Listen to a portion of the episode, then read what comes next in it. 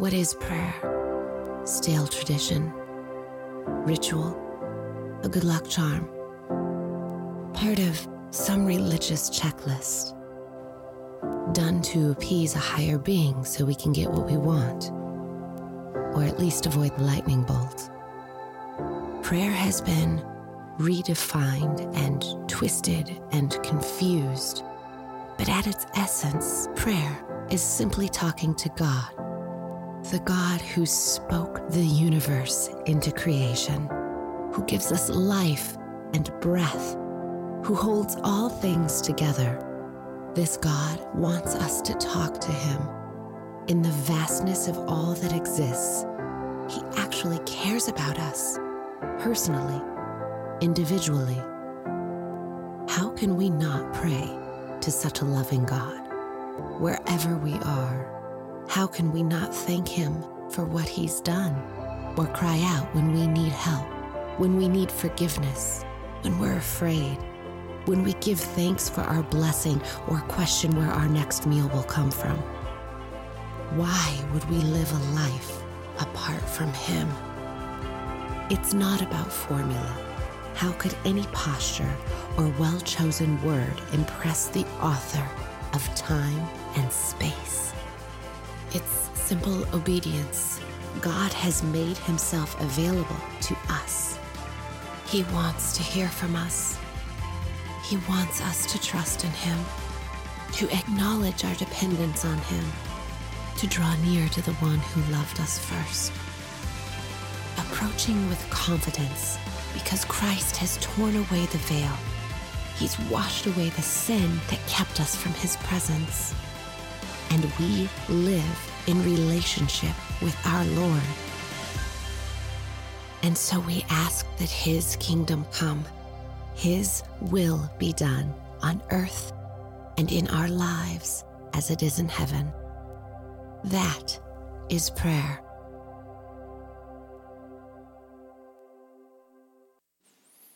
And amen to that. As always, there are several things going on in our church family that I want to bring to your attention. First, let me say thank you for those of you who moved closer to center to make room for other people that are coming in um, just a little later so that they can find a seat. It's super, super helpful. But several, several weeks ago, we started an initiative called Bless Every Home. We encouraged you to download an app that reminded you to pray for your literal neighbors by name. Now, we have an indication of how we're doing in that. When we started, we had 36 lights, which represents homes that have committed to pray for their neighbors. And at that point, we had prayed 4,455 times for our neighbors by name. Now, today, uh, ignore the date on the bottom left, that's not accurate. Uh, but now we have 157 lights who have downloaded that Bless Every Home app and now have prayed 17,005 times.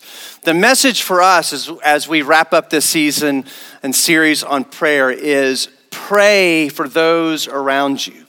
Uh, that God might posture you to bless them and introduce them to Jesus. And so continue to pray for their neighbors. Download the app, it's a great, great tool. Um, as I mentioned, we're wrapping up a series on prayer, but next week we begin a brand new series walking through Paul's letter to the Galatians, which is a whole group of churches in a particular re- re- uh, region. Super excited about that. So you can begin this week reading Galatians. Imagine if you decided, I'm going to read all of Galatians every week for the next 13 weeks. I can't, I can't think but know that you will be blessed if you chose to do that. But be ready, get ready for that new series. Re engage. Uh, Re engage is a 14 week marriage enrichment program that we believe is for every single married couple, young, old, tough situation, life is breezy situation, just want to go next steps in marriage. It's for everybody. We're so committed to enriching every marriage in our church family that we want every couple in our church family to go through reengage by 2027. Every couple. So if you haven't done reengage yet, now's the time. You can register for that, get more information about that online. Lastly, uh, Christianity Explored, which has been a part of our church family for some time, was on hiatus, is now back. This time around, it's a seven week trek through the Gospel of Mark, asking some of the most basic questions Who's Jesus? Uh, what, what, does it even mean to be a follower of Christ? What does he expect of us? What does he ask of us? How do we live this Christian life? Um, it is meeting on Wednesday evenings. You can get more information online as well. But we'd love for you to plug into our church family in those ways, among many, many others. Okay. With that said, will you stand with me as we read God's word with one another? We're reading 1 John chapter 5, verses 14 and 15. Here we go. And we are confident that He hears us whenever we ask for anything that pleases Him. And since we know He hears us when we make our requests, we also know that He will give us what we ask for. Father, we pray that you bless your word as we ask every week. Help us to see it, hear it, and give it feet in our life. In Jesus' name we pray, and all God's people said, Amen. You may be seated. Well, my name's Danny. I'm one of the pastors here on staff. If you're new with us today, thank you so much for walking into an unknown space, perhaps for the first time or the first few times. We want to say thank you so much for joining us for worship. If you would do us the honor of letting us know that you're here today, you can do that by going to fbcsa.org slash connect. You can even do it on your device right now. I'll give you permission uh, to do that. Not that you need my permission, um, but let us know that you're here. We'd love to make a connection with you at a later time. Our mission as the First Baptist family is to follow the Lord Jesus Christ and to lead all others in a joyful life with Him. And we want to get better at that. And we have to do that together with one another. And our hope is that you're praying that way in your own life as we partner together as a church family to be a part of what God is doing, His movement of the gospel in this city and all the world.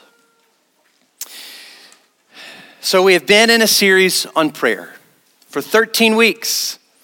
And so, how in the world do we summarize a series about prayer?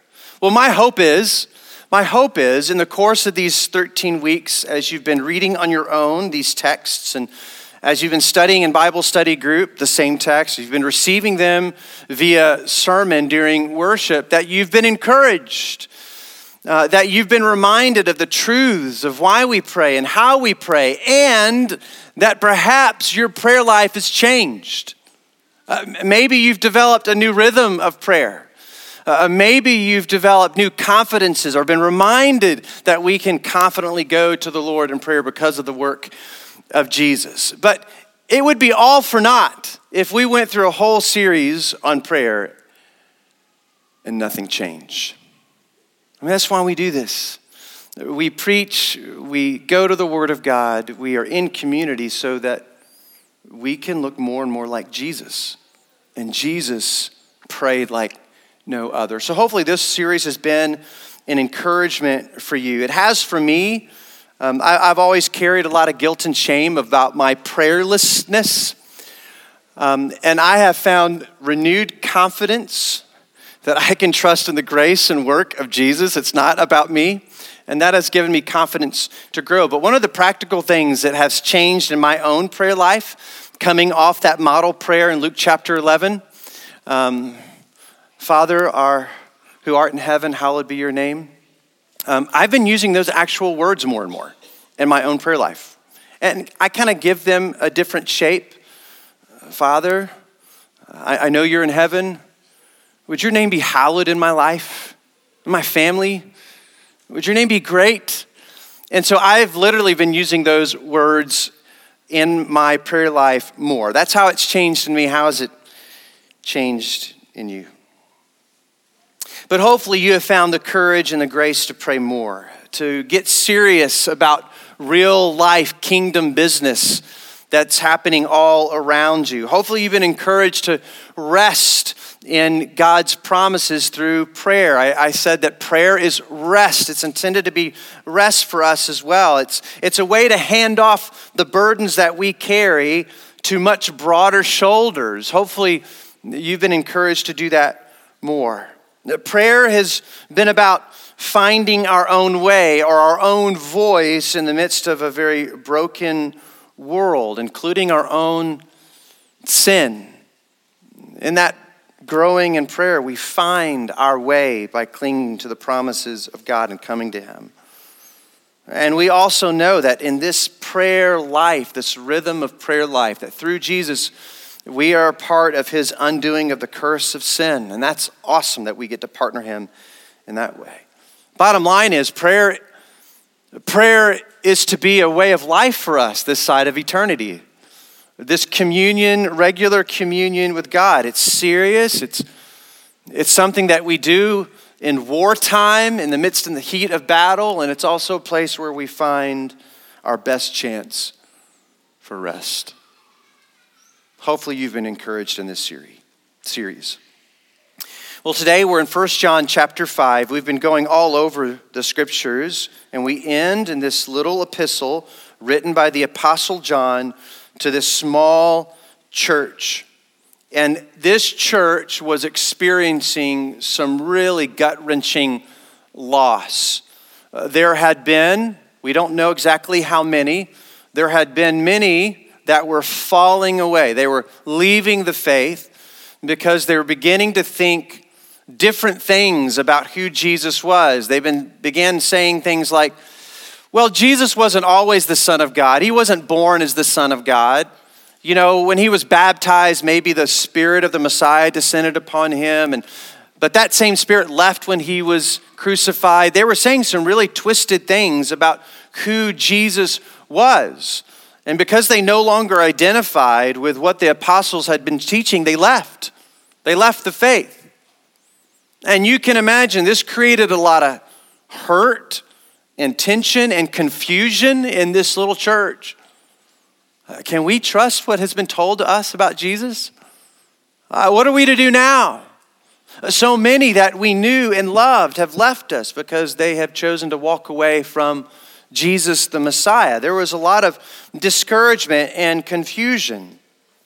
And so, John being the pastor shepherd that he is, wants to help them, those who are remaining, reconnect with what is real and what is keeping them holding on to Jesus. He wants to help them, despite the losses, despite the heartache, to hold on to Jesus and to follow hard after him as his children. So, more than anything, John is encouraging them. If you read all of First John, he cycles through two major teachings over and over again. Uh, John's letter is kind of like Uh, he does it like this he starts somewhere and he'll move on to another topic then he'll come back and hit it again and hit the other one again he does this over and over again and it seems that there are two major teachings that john wants to encourage them with over and over again. He tells them one, he says, You are children of God. He's trying to bolster their confidence. You're children of God. If you're children of God, will you remain in the light, walk in the light? And what he means is, I want you to not just love Jesus, know Jesus, but obey Jesus. Walk in the light as he is in the light. The second major teaching that John um, says over and over again is that that obedience is most clearly expressed in how you love one another. So, over and over again, he says, if you're children of God, you'll love one another. You'll love one another. This is an old and new commandment that was, that was given to us by Jesus love one another. So, he hits those over and over again. And twice in the span of five chapters, he cycles through a teaching on prayer for these children of God. He does it first in chapter 3, verse 22, and then here that we just read together, chapter 5, verses 14 through 15. But to really get us to where we're going in those two verses, uh, we're just going to go to the beginning of chapter 5. There are three, two major contexts here. Um, and then an application. Well, maybe one major context and, and some applications. Um, that we see in chapter 5. And the first one is that John is saying, Can I remind you that we are children of God? This is 1 John chapter 5, beginning in verse 1. He says, Everyone who believes that Jesus is the Christ has become a child of God. I've given you what is true about the Son of God, Jesus. When he says the Christ, it means Jesus the Messiah. He is indeed the Messiah. And when you have put your faith and trust in him, you are a child of God. He goes on in verse, finishing verse 1 And everyone who loves the Father loves his children too. There's that theme. Verse 2 We know we love God's children if we love God and obey his commandments. Loving God means keeping his commandments, and his commandments are not burdensome. For every child of God defeats this evil world, and we achieve this victory through faith. And who and who can win this battle against the world? Only those who believe that Jesus is the Son of God, who are the children of God. And so John again is reminding them, as he already has multiple times in this little letter, can I just remind you that you are children of God by faith in Jesus? Now, that image of being a child of God was very intended to conjure up this sense of comfort and security. You are a child of God. You have a father who knows, cares, and has redeemed you through his son Jesus. You are his. It was intended to encourage them, not confuse them. He wants them to have confidence in this God through Jesus, that these others have left and gone their own way. And so he uses this really, really important image of being a child of God. Now, John is doing far more than just providing a metaphor. He's not saying you're like a child of God. No, he's saying you are. Uh, John is being very literal. And it's not just true for those who are reading this letter, but it's true for us that when we believe that Jesus is the Messiah, the very Son of God, the sent one, through whom we have forgiveness and new life, and we, when we join him in this movement to remake the world, the heavens and the earth, he says, when you walk in faith like that, you become a very literal child of God uh, with all new, brand new spiritual DNA. And he says that to encourage them. He says you can know that you're a child of God in these first few verses. You can know that you're a child of God. In verse 3, loving God means keeping his commandments. He interchanges loving God, believing in Jesus, faith those are all kind of the same thing here an affection for Christ, a believing in Jesus, walking by faith. He says, when that happens in your own heart and mind, it, something takes shape, obedience happens. He says, You can know that you believe in Jesus, the Messiah, the Son of God, when we keep his commandments. Uh, for John, um, faith is not just an intellectual assent. It's not just saying, I believe this to be true about Jesus. For him, faith is, is, is not just believing, but being, obeying, following, seeking, seeking to put into action the very things that Jesus taught and did in his own life. For him, it's the the same thing. In fact, Paul, James, John, Jesus, when they talked about faith, it wasn't just this feeling or intellectual idea, it was very much a real life expression. I, I believe, therefore I do. That's how faith takes shape. Faith and obedience are two sides of the same coin. And John is saying, You are children of God by faith, and that faith takes shape by way of obedience. And then he says, It is most visible. It is most visible in how we love one another. Now, he says it like this And everyone who loves the Father loves his children too, your brothers and sisters in Christ. We know we love God's children if we love God and obey his commandments. I mean, both of those just interwoven. He's encouraging this small church. You put your faith in Jesus, and that makes you children, like in, in a real way, a new rewiring, a remaking of who you are. And that expresses itself by following hard after Jesus every single day of your life. There you trip up. In fact, in chapter one, he says, Remember, you've got an advocate. You, you live your life pursuing righteousness, but you know you're going to sin along the way, and you have an advocate who's going to come and pick you back up through whom we have grace and forgiveness. But listen, you, as a child of God, you, as hard as you can, you seek to listen and obey Jesus in all of life. And obeying Jesus in all of life the way we see that the clearest is by how we love each other. That's what he says. You know you're children of God when you love each other, when you listen and obey Him, when you walk in the light. And that spills out into care and concern and love for one another. As children of God, when we get to these verses 14 and 15, or 13 through 15, I'll, I'll mention something about 6 and 12 in a minute. Um, but when we get to these verses about prayer, it's in this context of having confidence in who we are as children of God, people seeking to follow hard after Jesus every single day and seeking to love each other. That's where these verses land. So let me read beginning in verse 13. I have written this to you who believe in the name of the Son of God, children of God, so that you may know you have eternal life. I want you to be confident. He also wants them to be confident of this in verse 14. And we are confident that He hears us. Just think about this. One of the greatest privileges that we have as children of God is that we are heard by the Father.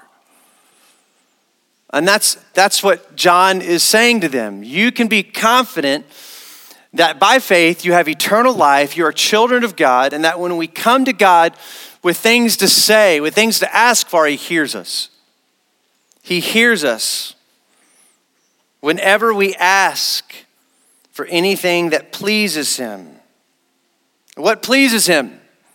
When we seek to obey His Son Jesus, when we seek to love one another. That's God's will in the context of these verses. But we have this privilege that God hears our voice, God draws near to us in prayer. You can imagine a people that are probably hurt and confused, bewildered, to be reminded can I remind you, you're children of God? And I know you're wrestling with a lot of different things. You have a lot of questions, and you're fighting to hold on to the promises that you have in Jesus. Can you know, can I just assure you that as God is your Father, He hears you? He hears you. Anna and I are newly colleged parents. Now, we have three daughters whom obviously we are in regular communication with, but we're in a unique situation where, for the first time, uh, our oldest daughter is away from us and the primary way that we communicate is text, phone call, and FaceTime, right? But can I tell you, we, we talk to that lady every day. I mean, we talk to her every day. She's calling us, we're calling her. Uh, she's texting, we're texting back. There is regular communication with Emma. You want to know why? Because we've got that relationship. I'm her father.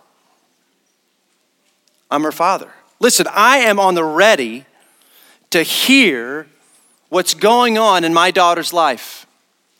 I'm there. I'm near. I might not be physically near, but I'm near. And anytime she calls, anytime she texts, I'm there. Because of my relationship with her. That's what John is saying. Can you be encouraged? You're going through significant loss. You've got a lot of questions, but if you're a child of God, and I know you're children of God because you love one another and you're trying to live out this journey of faith in Jesus every single day, you're trying to obey Him every day, you can be confident in the midst of what you're facing, God's near and God is hearing your voice. God is hearing your voice. That's not the only privilege that we have. We've already read this. If we're confident that He, and we're confident that He hears us whenever we ask for anything that pleases Him. And since we know He hears us, notice the connection. Confidence because we're children of God, that He hears us. And because we know that He hears us, we also know that He will give us what we ask for. Wow. What a privilege. John is saying, as children of God, He hears your voice. And when you ask for all the things that He wants to take shape in your life, you can be 100% certain that He is going to advocate for you and answer those requests. Now, let me just be very careful. The context of these verses fits into how John describes what it means to be a child of God. A child of God who is one who is not just has an intellectual assent about who Jesus is, but who is in a hot pursuit of following Jesus every day. And is really trying to, their best to love their brothers and sisters in Christ. And I would even extend that beyond that, even those who are not a part of the body of Christ, who are loving their neighbors as themselves. He says that's, that's the context of God's yeses to you, is when you ask for those things in your life, God is on the ready to answer and say yes to them. He's ready to help you obey his son Jesus. He's ready to equip you to bless your neighbors. He's ready to shape you, help you take another step in your journey of faith. There is no greater advocate for your life to shape you more like Jesus than the Father. Now, that, that sounds obvious. But what that means is, what John is saying, if that's true, then we can, with great confidence, we can know that He hears us when we ask requests like that, and we can know that He'll answer us when we have requests like that. It's kind of like Emma, who's in a few hundred, not, I mean, less than 200 miles away. When she texts me or calls me or my wife Anna, let me tell you, there is no uh, ad- greater advocate for that girl than us, other than God Himself. I mean, we are for her.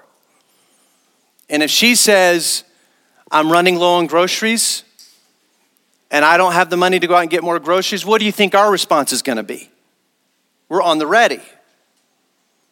I need help with this or I'm struggling with this because I'm a I'm her dad. I'm her greatest advocate. I'm going to do everything I can to meet that request that she has within reason. Obviously, there's some things I'm going to say, ooh, you got to handle that one on your own. But I'm going to do everything I can because I'm for her. And that's what John is saying. Can I remind you that you, they, you don't have this distant God who's far off playing golf somewhere, but he is for you. And when you pray, you can trust that He hears you. And when you pray according to His will, when you're praying to line your life to follow Jesus and love your neighbor, He's going to say yes. He's going to advocate for those things. He's going to bend heaven and earth to make that a reality in your life. And He has. He sent His Son Jesus, who died on the cross and rose victorious over sin and death so that we could have real life and our deepest needs be met and be a part of something far greater than ourselves. We have a Father who hears our voice and who eagerly answers us. How has your prayer life changed? Has it given you confidence to know that you are a child of God and have that privilege? Does it give you great security that you know that God will answer those requests of, help me to follow your son Jesus? Help me to love my neighbor as myself. Now, how does that work? How does that work? I think they're simple. I mean, prayer is practical because we speak. Speaking takes space and time and energy, and it's very practical. And so, what are some practical ways that this kind of praying can take shape in your life if it isn't already? I think very practically, we can answer questions like this that'll help shape our prayer. Is there something that God can help me obey today? Is there something that the Lord has brought to my mind that maybe you're reading the Word of God and you're, you recognize that you are called to obey that Word? What is it? Could you write that down? What is it that you need God's help by the power of His Spirit to, for you to obey today? In fact, I'm to encourage you to actually do this very literally. If you have a worship guide, we're to take like two minutes for you to kind of craft your own prayer as a child of God. If you have a worship guide, I want you to, to fill in the blank. Help me obey you today by.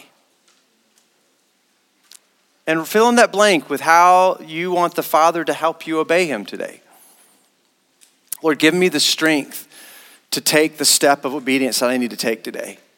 Uh, may your grace be sufficient for me. Help me just to, and, it may be very, very little. It may be, um, help me call my neighbor today and ask them how their week's been going because I know that one of them lost their job. It could be as simple as that. But right, help me to help me obey you today by, and you fill in the blank. The second question, in a very practical way that I can help, that I think can help shape your prayer life, is this next question. Again, filling in the blank. Help me demonstrate your love today by, and then you fill in the blank. You fill in the blank.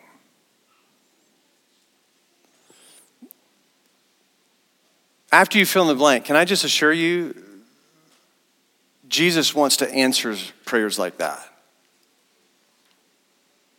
He wants to answer prayers like that. It doesn't mean we don't take all of our other cares and concerns, but you can be certain that the Father will answer prayers like this.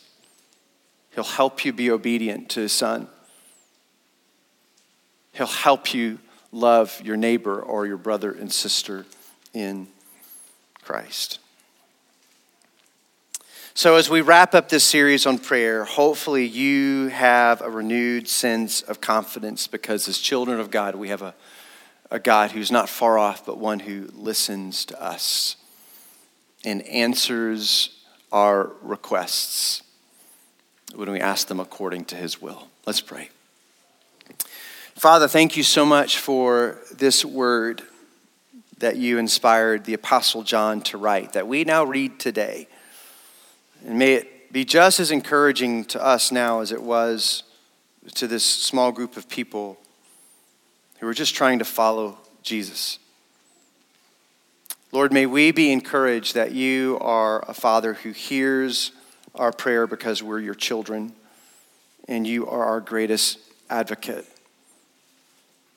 to answer prayers that are according to your will. Bless us in our journey of faith and our life of prayer. In Jesus' name we pray. And all God's people said, Amen.